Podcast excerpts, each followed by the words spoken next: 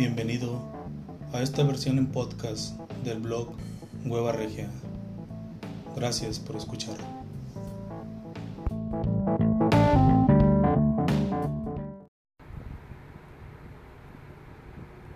Mejor escribo porque tengo chingos de ganas de hablar con ella. Pero me reservo. Uno ya no puede ser tan intenso. La gente se asusta si un día de la nada le dices te quiero, te amo. Me gustas un putazo que a ti sí te endoso las escrituras de mi casa. Carro, camioneta y acta de nacimiento. Dar, darse a cuentagotas, amarrar las palabras, anudarlas en la garganta, controlar el impulso de llegar sin avisar.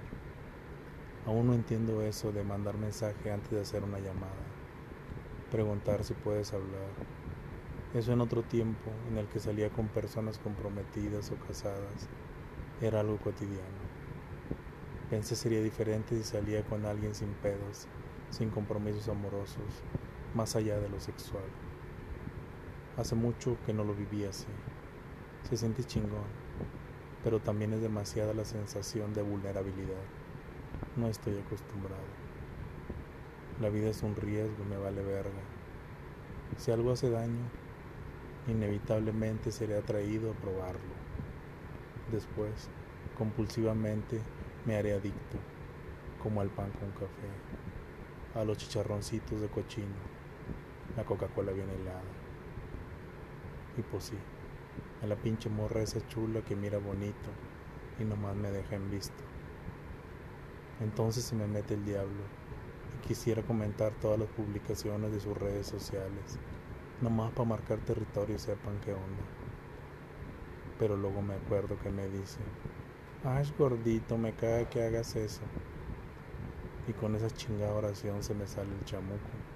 Y ya hasta quiero borrar esto también. Respiro exhalo. Fluye, cabrón, fluye. Mejor escribo. Me aguanto como los machos chingados. No hables para decirle lo que piensas. Mejor escribe. Fluye, canaliza. No se vaya a asustar. Ya habrá un tiempo para decirle, para contarle. Cuando ella llegó el tiempo se detuvo. Fue así que pude escuchar los latidos de mi corazón con una claridad que sientes como si lo tuvieras apenas por abajo de la primera capa de tu piel. Poco a poco, en ese lapso de tiempo, fui escuchándome, sintiéndome. Dicen que las personas que llegan a tu vida es por algo. Ella llegó a eso, a detenerlo todo, y redescubriendo en su cuerpo los misterios del amor y la lujuria, me cuestioné y exigí. Yo soy Pancho Salinas y reclamo este paraíso no solo para ahorita, sino para siempre.